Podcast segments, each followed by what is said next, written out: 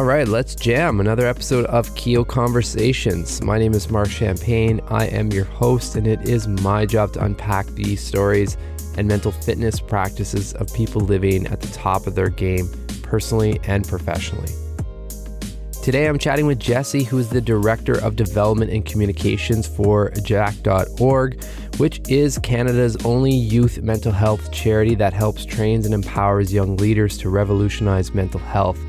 He's also recently been leading the development of Be There, an engaging tool for people to learn how to support one another through mental health struggles. BeThere.org actually launched this week on Monday, and we're really proud to announce we have a complimentary Keo pack loaded with reflective questions to help you help others, but of course, help yourself at the same time. So check it out jack.org, bethere.org, and a Keo pack to help complement all of this. Enjoy the conversation with Jesse. Before we jump in, I do want to send a special thanks to everyone who reached out and signed up for quick phone interviews to provide some feedback on Keo, which is our digital journal and mental fitness app, where you'll find all of these awesome guests loaded in app to help guide you through your daily reflection. So, huge thanks to everyone who participated. It means the world to us. And have the absolute best day yet.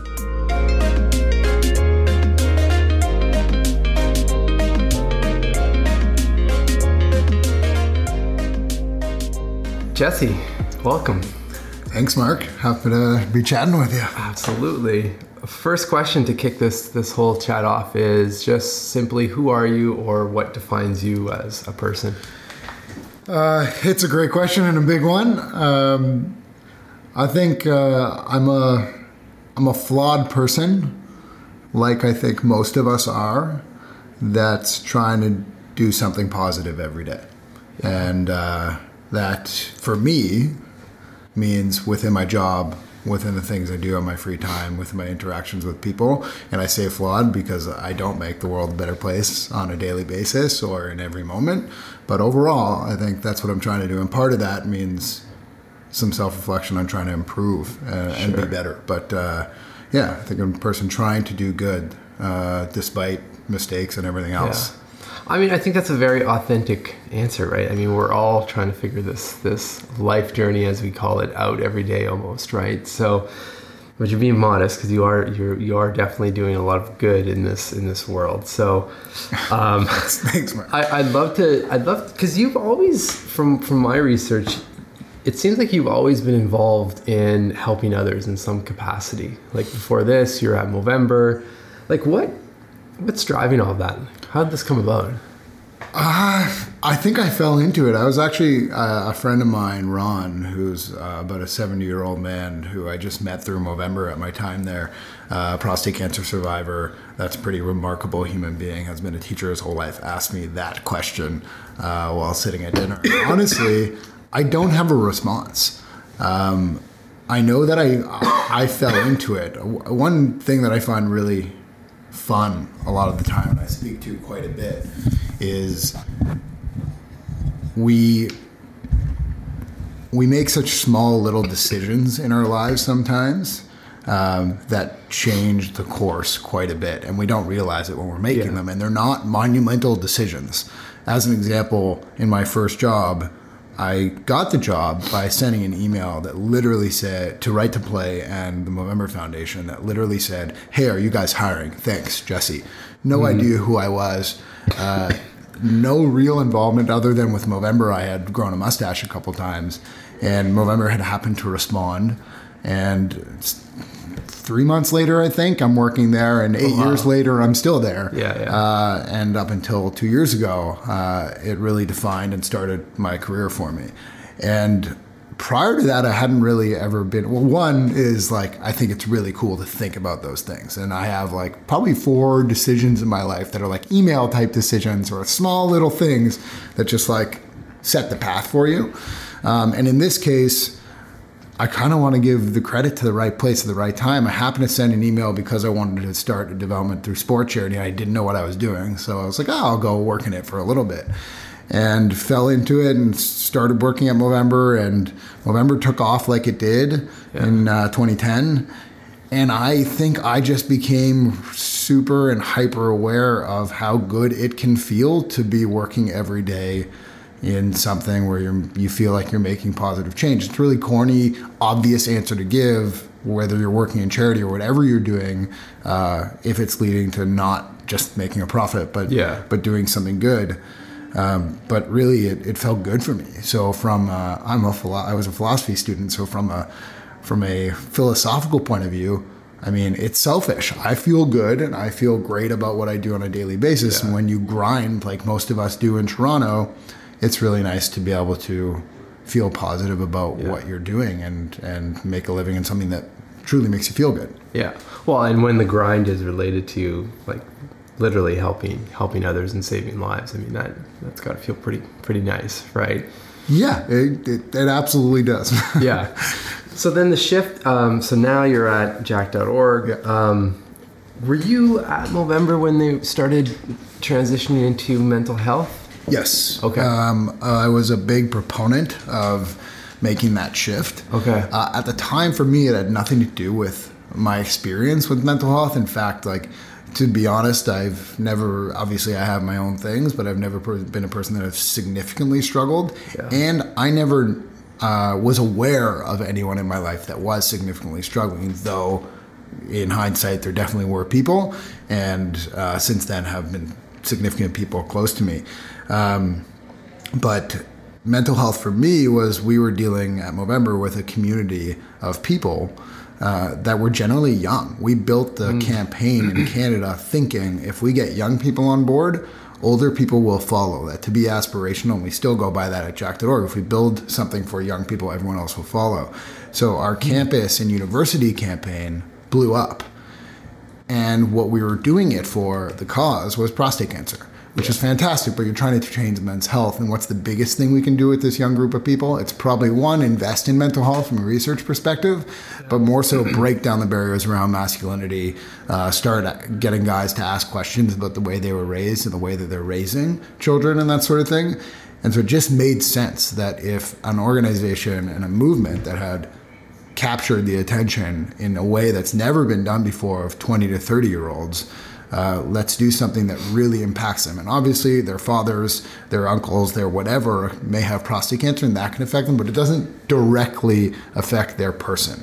And so, how can we start making change? And uh, so, I was thrilled when globally we decided to make that change and Movember started funding mental health. But again, at the time, very little experience with it. Yeah. What are you seeing? Like, I'm always wondering because just because we're in it so deep on a day-to-day basis, but it seems like, especially on the men's side of thing, things, um, there is a pretty big movement right now, or at least in the last few years, it seems, to get us guys talking about our feelings Yeah. a bit, right? Because we're we're for the most, I think we're probably part of that generation that will start changing this. But like our parents have raised us pretty much, you know, be the tough guy, right? Or Yeah. the, I'm, I'm generalizing, but um, you know, and crying or any of that stuff is, is seen as, as weakness. Yeah, I'm a optimist that has pessimism on that side of Okay. things throughout um, my feelings of mental health. Uh, I obviously Okay. work in the space, and I have seen some honestly miraculous change Hmm. uh, in Toronto, as an example, or in big city centers generally. Over the last five years, you're seeing some pretty liberal places uh, with people that have open minds and are willing to be open to accepting and changing. Um, but there's also a massive backlash against it, and not necessarily. Maybe backlash isn't the right word, though there is in those main Okay. city centers. You have people that push against it. But I think what's more Like important so? to recognize. Oh, just I mean, look who we're electing into politics. Sure, okay. Who uh, there is still significant, as an example, when Jack.org puts out a post about mental health that's, let's say, supporting the queer community.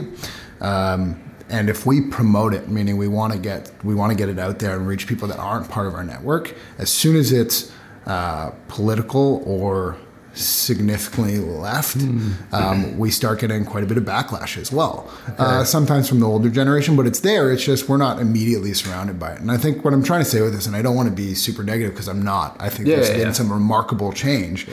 But I also think it's important for us to be aware, especially the people working in the space, that our circle that surrounds us tells us one thing, and there's a whole there's many other circles Yeah. that are not ringing the same truth. So if you are part of the queer community in Toronto, you are having a very different experience to what a young person uh, within the queer, queer community in New Brunswick is seeing. And I think it's important to just highlight that while we've come so far, there really is so far still to go. Yeah. Um, and as soon as you step out of those main city centers, you start to see it. So again, really positive. There's been amazing change, Yeah. especially within masculinity and people questioning the way we've been raised and that sort of thing. That will lead to big change over time. But I think we just need to remember that Yeah. that there is so much left to do. Yeah, yeah. I mean, let's not be jaded, right? Like, Yeah. I appreciate the uh, the, the transparency. And part of the reason I asked too, because I feel like I'm in it day to day. So Mm-hmm. like your your analogy to the different circles or pockets, you're right. I mean, I, I personally, I may not be seeing some of those other circles. Mm-hmm. Um, so what, what what do you guys do at Jack.org? Uh, we're, I guess the tagline is we're Canada's only charity that trains and empowers young people to revolutionize mental health. What that essentially means is that we're putting the change that needs to happen within youth mental health in Canada is where we focus, but also globally into the hands of young people and understanding that they're not just a story, that if we really want to make change, we need to engage them in the changes being made around Yeah. youth mental health. So our job is to train and empower them uh, through education, through resources, through actually giving them a stage, if that's the case. That might be part of the empowerment to go out there and affect change in their community. So essentially, we train them to identify barriers. So, what's going on in your community? How do you look at your community and figure out what's not available for people? It might be stigma, it might be resources. Uh, it, it may it may be that your school doesn't have great policies around bullying or whatever it is in your community. If you're in the if you're in Yellowknife or you're in Toronto, it's going to be very different. So we don't tell people what to do. We train them how to look at your community, do a scan, figure out what the needs are, and then we'll help you build a plan to break those barriers down. Um, so that's basically what we do. I'm not going to go into every program, Sure, but sure. we have 2,800 young people that are remarkably impressive, uh, working across the country that are leaders now, but also going into the workplace and all that stuff in, let's say, three, four, five, six years, and in 10 years, they'll be the leaders in the workplace. That hopefully we're putting Canada in a really great place by not only not only through the work they're currently doing, but also just developing leadership capacity Yeah. in Canada that understands mental health and understands how to be empathetic towards everyone around you. One thing I read on the, uh, I think it, it probably would have come from the website, but there was a really cool notion of, of how you guys are looking at this, and it, it referred to the river that's that's passing through, and that you know if people are drinking from that pond or the river, and they're they're getting sick, you know you can you can try to correct that that exact location, but really, you know, going up to where the source is um, is really where where the work needs to be done, right? So like what I, I just I found that um, that's really smart, some smart way to look at it. Mm-hmm. Like what are some of the things that you're seeing uh, from your perspective to kind of tap into that source? I mean, that comes right back to the beginning of the conversation around masculinity and that sort of thing. It's like, how do you change masculinity? You could try to convince that 50 year old man that's uh, been living Yeah. in, in that man's world uh, to change, but you're probably going to be uh, probably going to be pretty tough. Yeah. Uh, what we're trying to do is understand our place within mental health and within revolutionizing it within Canada. Um, we're not, if you're in Ontario, we're not CAMH. We're not dealing with people that are in crisis uh, that need help right away. We're trying to go upstream. And essentially, what we're talking about is just looking at mental health from a systemic lens and saying, okay, how do we actually change things before they happen, before before you're in a bad place. As an example, most young people, I forget the, the statistic off the top of my head, but their first interaction with the mental health system is at an emergency room. Well, that's not okay, but how do you change that? Yeah. Uh, you can't predict when people's issues are going to onset, but you can start when they're in grade five with, Yeah. or whatever the early grade is, with emotional literacy and building resiliency and understanding how to recognize when you're struggling. We work upstream. We work on that on that piece of things. Um, how can we educate our community, whether that's young people or parents, um, on how to raise people in a different way, how to ask different questions, how to be supportive and empathetic. So that we can build a better and more supportive community uh, that's working upstream. And if we can do that, then the people that are working downstream, which isn't where we work, Yeah. uh, hopefully the loads can be lightened a little bit, um, and that there can be beds and there can be support for everyone when they need it. Yeah. Yeah. The idea is uh, ideally to keep people out of those beds. 100%. Yeah, yeah. Interesting. No, thanks for, for sharing that detail. And do you guys, I'm just curious, do do you guys work with other, um, like other countries or do you, is there any overlap? I know, cause I, I mean, everyone in Canada, Jack.org is pretty well known. Like it, it is the, it is a staple for, for youth mental health. Um, but do you guys chat with like the US or other countries and Yeah. share Uh, or? we made a pretty, well, a very strategic decision about five years ago to not uh, take our programs globally. So Okay. we've been asked by different countries to start a Jack chapter, to deliver Jack talks, um, and we don't do it. Um, Okay. We don't do it because we didn't want to boil the ocean, and we Mm. think the best way for us to make a big difference globally is to make a big difference in Canada. If we can set the bar for how an organization or many organizations came together to do their individual work, but also work together to make pretty miraculous change to the way government is funding mental health, to what the programs are available, to what the level of education of our mass community is, and all that stuff, that sets best practice for the globe. And hopefully that can make the biggest change versus us trying to set up chapters all over the place Yeah. um, and not be able to manage the five offices that are around the world. Uh, but what we do do from a global level is uh, we share what we're doing. So we try to get in front of and and connect with as many youth mental health organizations as we can. We're part of a global coalition for youth mental health that works on kind of systemic change together. Okay. Um, and we're a big piece of what we're trying to do moving forward is bring Canada together so that all the organizations within Canada are working together, not competing with one another, and understand their place in what we're trying to do so that we can push forward in the best way possible.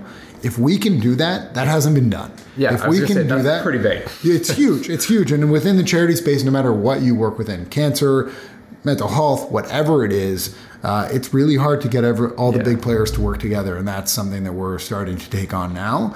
If we can do that in Canada and we can make the change we want here, it will set the bar for the world. Yeah. Uh, and I think that's the most important we can, thing we can do globally versus spreading our programs across. Yeah, yeah, I like that. That's a that's a unique perspective. Mm. Um, so what's so what's next? What's uh, what's coming down the pipe for you guys? Um, I mean, May 6th, we're launching something called Be There, which has been in the works for a long time. Uh, and it's an answer to a fairly big problem. Uh, we are telling people, and I say we, meaning just kind of in North America, but really across the world, we're telling people, especially young people, to reach out and ask for help. If you're struggling, uh, tell someone, get professional help, whatever it is, Yeah. break down stigma, uh, have the courage to to get out there and, and, and get support and understand that you won't be judged. The reality is, um, your friends and family don't know how to be there for you generally. Uh, we stigma exists because of a lack of education. Yeah. And talking about stigma doesn't educate people. Uh, it may give a slight, slight education on the very top level of stigma and the fact that we're having a conversation about mental health, but my mother or my father or my best friend or my partner still may not know how to have a conversation around it. Um, so we started getting questions from a lot of young people that were explaining that, uh, and that they were running these initiatives, and then people were saying, "Well, I know my friend's struggling, and I asked him, but he told me that he was okay. What do I do?" Or we give a talk at uh, a corporate office, and the same thing happens. A guy walks up to them and says, "My son is really struggling. I know he's really struggling, but he won't talk to me." Or I was trying to talk to my daughter, and she had a panic attack. What do I do? Yeah, yeah. All those questions aren't answered in one place. Uh, so we did a landscape scan, and what we found was that that resource to educate yourself on how to support someone just doesn't exist. Uh, there was one, uh, but it's very top level around like kind of leaning into the awkward conversation, but not Yeah. like what do I do when? What do I do when? Yeah, it's probably all Uh, scattered. I'm imagining. Totally. So we did a 1,200 person survey of Oh, uh. Canadian young people or young people in Canada and basically asked them, Are you comfortable being there for someone? And if you're not, where's the gap? What's the knowledge gap? And what we got back was 1,200 responses that essentially boiled down into 50 or so questions. That if we could fill this knowledge gap, um, we're going to do a pretty good job of making people comfortable supporting people.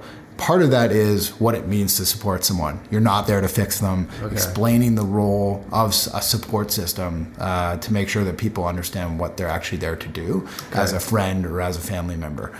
Um, and so we spent the last 18 months answering those questions, and okay. we're about to launch Be There, which um, if I do say so myself, is going to be the best resource that exists globally for understanding how to support someone who's struggling with their mental health. Um, it won't answer every question, but it will teach you the skills to be able to assess situations on your own and figure things out as you go. Okay. Um, there is no answer to the questions that yeah. I just put out there. How, how, do you talk to your son if he's denying it? There yeah. is no answer to exactly what to do in a panic attack. It's different for every person, but if we can build the skills up of understanding how to assess those situations with people in Canada in generally general, we'll be in a much much better place. So yeah, we launched May 6th and we're hoping that every person in Canada, and that's our goal, knows about Be There and hopefully many of them proactively educate themselves because if you spend five minutes on it, you'll be in a much better place. If you spend five hours on it, there'll be enough content for you to sure. really under better understand mental health. So is this loaded up full of articles primarily? Like what type of media? Uh, not really articles. Uh, it's it's essentially like a so we have five golden rules that are the core of Be There, and essentially the website will walk you through each of those five rules. You don't have to follow them in order, okay. Um, but the, but we it does try to flow you through it. And within it, there's there's copy, so there's just regular copy around yeah. that's hopefully written in an engaging way around answering certain questions. Um, if I take you through like one golden rule, the first golden rule is say what you see. Okay. Which is pretty simple, and it's like answering a pretty simple thing that people don't. Well, what do I do? How do I start the conversation? So it literally goes through explaining how simple it is to just start that conversation and what might come up when you do. What do I do if my friend gets mad at me because I did it, as an example? Okay. And then it gives stories, uh, like video stories of people explaining how they were there for someone or someone was there for them together and what it meant to each of the person, uh, the people, and it uh, shows that golden rule in action. Okay, and then cool. you're going on, and you'll see a few different stories for each golden rule. Um, and then there's just questions uh, that are like little pop-up uh, modals that that will answer the questions that you have uh, for supporting someone. So, I mean, for the most part, uh, people should just head to bethere.org and, and yeah, check it yeah. out and learn for themselves because it's hard to explain. It's a very sure. visual experience. Yeah, and for everyone listening, I mean, this podcast will be out when uh, when bethere.org uh, launches. We'll have everything in the show notes. So and as you know, we're a big fan of questions, so the power of a good prompt. um, cool. Okay, so I'll spend a little bit more time uh, on that maybe a bit later, but I want to kind of dial back just to you because, you know, you're leading a lot of really awesome stuff for people uh, around the country. Um, but the, at the end of the day, it kind of goes back to that airline example, right? If you don't put your oxygen mask on first, then. Right you know you can't really help the person next to you. Yeah. So I'm curious to see how your own mental fitness or physical fitness. I know you're big. You're a big rugby rugby mm-hmm. guy. Um, like how has that evolved over time as you've been working on all these different initiatives and with Movember and now Jack.org and uh, are you seeing a personal evolution on? For sure. Okay. Uh, for starters, you mentioned physical. I mean, I'm falling apart as a broken old man. Okay. Um, not that old yet, but my body yeah. feels it. Uh, so that's changing things a little bit. But no, on the on the other side of things, like evolution as a person, I mean, where do I start? Uh, I can go back to. I mean, it comes in phases, and you. I don't think you really notice the change in yourself yeah. necessarily in the moment. Um, but I was raised in a way uh, that essentially used violence to solve problems. Um, so I grew I grew up and several times was given the like was told um, if someone bothered you, warn them a couple times, and on the third time you punch them. Yeah. Sure. And honestly, I, I, lived a lot of my life with within that thought process, process and never questioned it. So when we talk about masculinity, I was raised in a very masculine household. And a very masculine family, which I love my family. They're amazing. Yeah. Um, but it made me who I was at that time. And about, I would say 22, 23, I stopped and questioned. It was kind of the first time I think I was ever intentionally questioning the, the things I was raised to believe because you often just don't question your parents Yeah, when you're young or question anyone. And uh, that was a huge change for me. Movember was a big part of that. Um, and just like understanding masculinity and the damage that the way we're raised can do. Um, so I remember giving a talk to a high school about like the way I raised, was raised and this kind of thing and like how you can question it and um, how it can be pretty miraculous to change that. Because to me, when I started to change that and stopped using violence in any way. Um, I started to question different things and started to learn the power of vulnerability and, and talking to people and how good it can feel to understand your emotions and and share with people what you're going through and how much it opens the door to have a better relationship with everybody. Yeah. Um, like being vulnerable is a key to it. I tell you a, a little story that actually connects with who I am, and now we're talking about things that, in a lot of cases, neither of us have shared with anyone, and that's what relationships are about. So that was a big transition for me, and now. I'd say it's more so about trying to force myself a little bit into reflection Okay. um, and asking why uh, for a lot of things. Um, you know, there can be a lot of big questions we can ask ourselves. Um, for me, one big one has just been to start be intentionally asking why I'm doing something, especially living in a big city like Toronto. Um, it's so easy to go on autopilot, and often I am on autopilot. You're just going from thing to thing, person to person, and not stopping to say like, why am I doing it? Or Yeah, like, as an example, like looking for a new job. Like, why am I looking for a new job? Yeah. Is like, why am I unhappy where I currently am? Is it, is like, I just feel like people don't necessarily, and I don't necessarily always ask those questions. Why am I still playing rugby? And Yeah. like learning what that does for me in a good way and, and a bad way. And so that's been a big evolution uh, for me is just putting that kind of trying to put that intentionality into the Yeah. things that I do. So yeah, I think I'm I'm continuing to evolve every day, and there's much more than that. Yeah. Are there any practices that have helped you? Just be because I, I totally resonate with the autopilot notion and we're surrounded by that just in society in general. So that if we're not I think you nailed it, if we don't consciously take the time to just question or pull out of that that scene, then it's just naturally we're gonna fall into that, right? Um, even small things, you know. It's, I, I've been trying, like, if I have to take the streetcar somewhere to, you know, not just jam a podcast in and like try to learn, like, just actually look out the window and take a moment to just stop for a second, right? Yeah.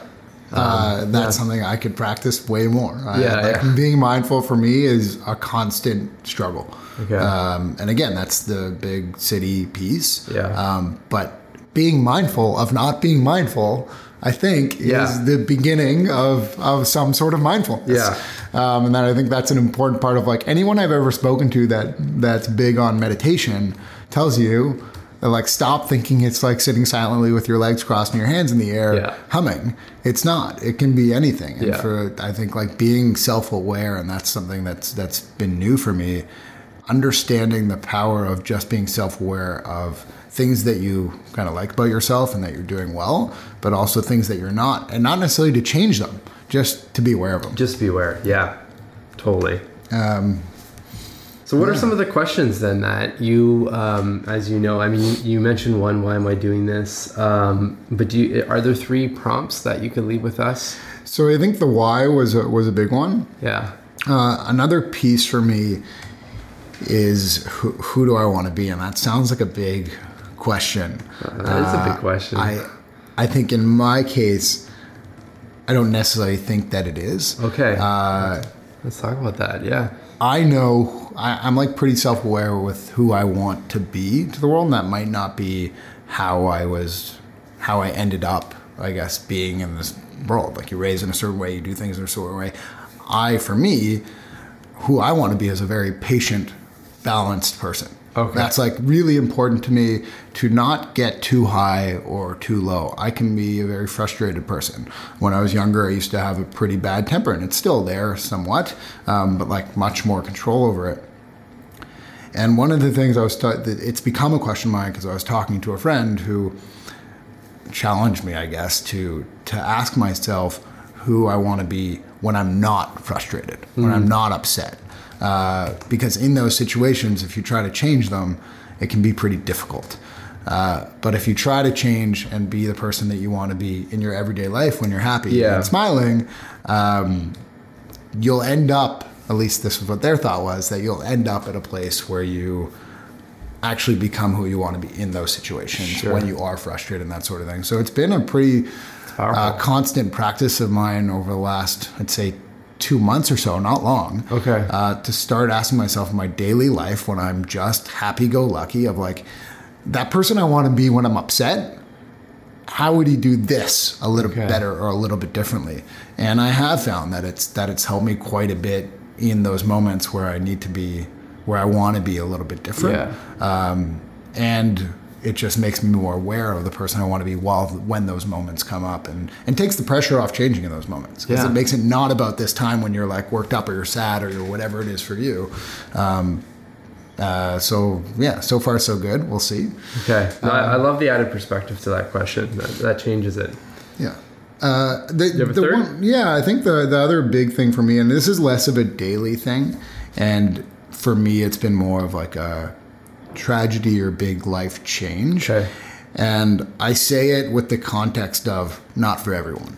Okay. Um, I had a big learning about two and a half years ago. Um, I lost my cousin uh, very early, my age. I'm 30, almost 32, and one of my best friends. And I, I think I quickly learned a lot about grief yeah. um, and how different people deal with grief and how we all give ourselves a hard time for how we're grieving, no matter who we are. It's like the universal language of being human. When you lose Yeah. someone, you give yourself a hard time for how you react, whether that's too sad, not sad enough, whatever it is. And what I learned from me is what's next is a very big question for me that that may not be right for everyone. Uh, people deal with grief in a certain way. And I say grief, in this case, I'm talking about a significant loss and tragedy, but that could be losing a job, losing a partner, or Yeah. just making a big change that you chose to do. There can be grief in that. We've all experienced where we change something that we know is good for us.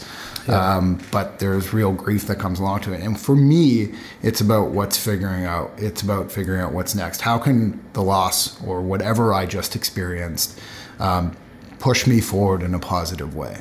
Uh, and again, that's not for everyone because some people need to sit with it, like really sit with it and think. And whether that's crying, whatever it is for a person, for me, uh, which included crying, included anger, it's it's really what's next. And I have found a lot of light and positivity and Yeah. uh, growth in figuring out how I can take whatever I lost and use it to move forward, uh, but also to change the way I'm to live with it a little bit. For so in Alicia's case, who is my cousin, it's how does she live through me, and so I Sure. have positive. I'm a little bit more positive because of her, and I have to remind myself on a daily basis. I love a little bit more and try to love a little bit harder because of her, um, and try to just take some of the light. She was a remarkable, energetic angel of a person that just kind of was that that. Yeah. always made people smile. And so how do i i'm not necessarily always that person. So how do i try to be a little more of the person? That's given me that's allowed me to deal with in a really positive way. So i think what's what's next has been a big question for me at all times. But again uh, with people that deal with things in a different way what's next may do the opposite for them. Yeah. No, I, I like it because I mean we all it's universal. We all deal with grief at some point in in different capacities, like you've said. So I think uh, I appreciate you sharing that and thank you. Um, last question for you: If you think about you know at the end of the day, all said and done, like what truly makes you smile each day, besides Dexter?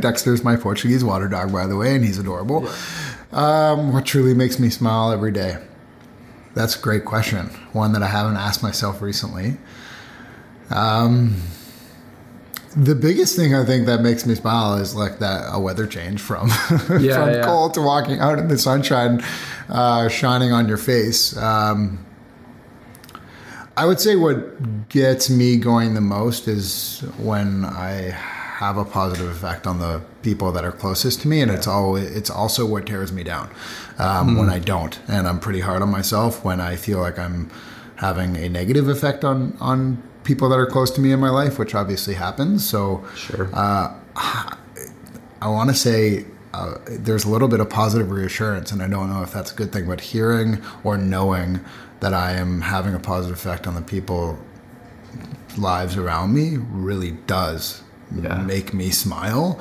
and and keep me happy and uh, so I guess it goes to say that little comment that you make to people to show appreciation to some people me specifically it, may, it makes a massive difference um, yeah knowing knowing that something I did each day is is making the world a little better or making yeah. someone's life a little better does make me does make me smile well, I, I, hope you give yourself some self love because you're. I mean, we this is the second time we've we've had a chat, yeah. and there's something about you. You're you're you can feel the authenticity and kind of the. Uh, I'll chalk it up as awesomeness of, of your you as a human. So, you know, take take a few moments for you as well, and just realize that, you know you, the the great work you're doing every day because it, it, affects a lot of people. Thank you, Mark. I. Uh I appreciate that. And uh, there you go. You just gave me a little bit of the smiles, right? There it is. um, and uh, I feel the same. So it's, I mean, having a few conversations with you has been pretty remarkable. And thank you for what you're doing. You're bringing good messages to the world. So that's, uh, that's pretty damn cool. You got it. Have the best day yet.